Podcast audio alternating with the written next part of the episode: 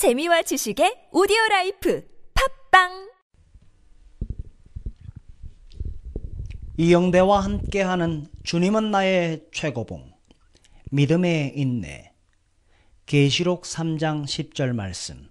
네가 나의 인내의 말씀을 지켰은즉 인내란 지구력보다 더 강한 것입니다. 성도들의 삶은 명궁수의 손에 있는 활과 화살처럼 하나님의 손에 있습니다. 하나님은 성도들이 볼 수 없는 목표를 향해 조준하고 활을 당기십니다. 이때 성도들은 말합니다.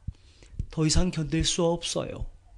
그러나 하나님께서는 별로 신경 쓰지 않으시고 관역이 눈에 들어올 때까지 활을 당기고 쏘십니다. 주님의 손에 당신을 맡기십시오. 지금 인내해야 하는 상황입니까? 믿음의 인내로 예수 그리스도와의 관계를 유지하십시오. 그분이 나를 죽이신다고 해도 나는 여전히 주를 기다릴 것입니다. 욥기서 13장 15절 말씀입니다. 믿음은 연약한 동정심이 아닙니다. 오히려 믿음은 하나님은 거룩한 사랑이라는 사실 위에 힘차고 담대하게 서 있는 확신입니다. 비록 당신이 지금 그분을 볼 수 없고 그분이 무엇을 하시는지 이해할 수 없어도 당신은 주님을 압니다. 믿음의 파선은 하나님은 거룩한 사랑이라는 영원한 진리를 지적으로 붙들지 못할 때 믿음의 파선이 찾아옵니다. 믿음은 당신의 삶의 최상의 노력으로서 하나님만 철저하게 신뢰하는 가운데 당신 자신을 과감히 던지는 것입니다.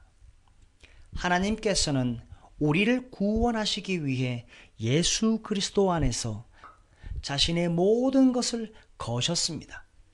이제 주님은 우리가 그분만을 믿는 믿음 안에서 우리의 인생을 죽게 걸기를 원하십니다. 우리의 삶 가운데는 하나님의 생명에 의해 접촉되지 않은 영역, 즉 믿음이 역사하지 않은 부분들이 여전히 남아 있습니다. 예수 그리스도의 삶에는 이러한 부분이 없었습니다.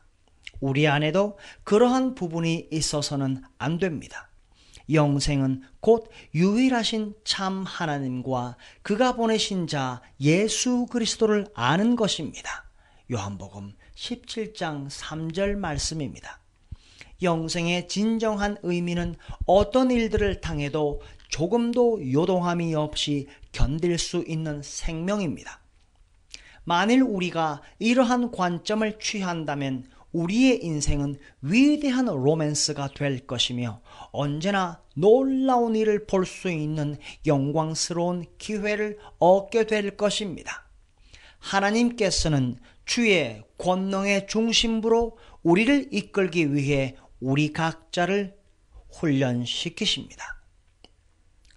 우리의 삶은 하나님의 손에 있는 활과 화살처럼 조정당하고 있어야 합니다.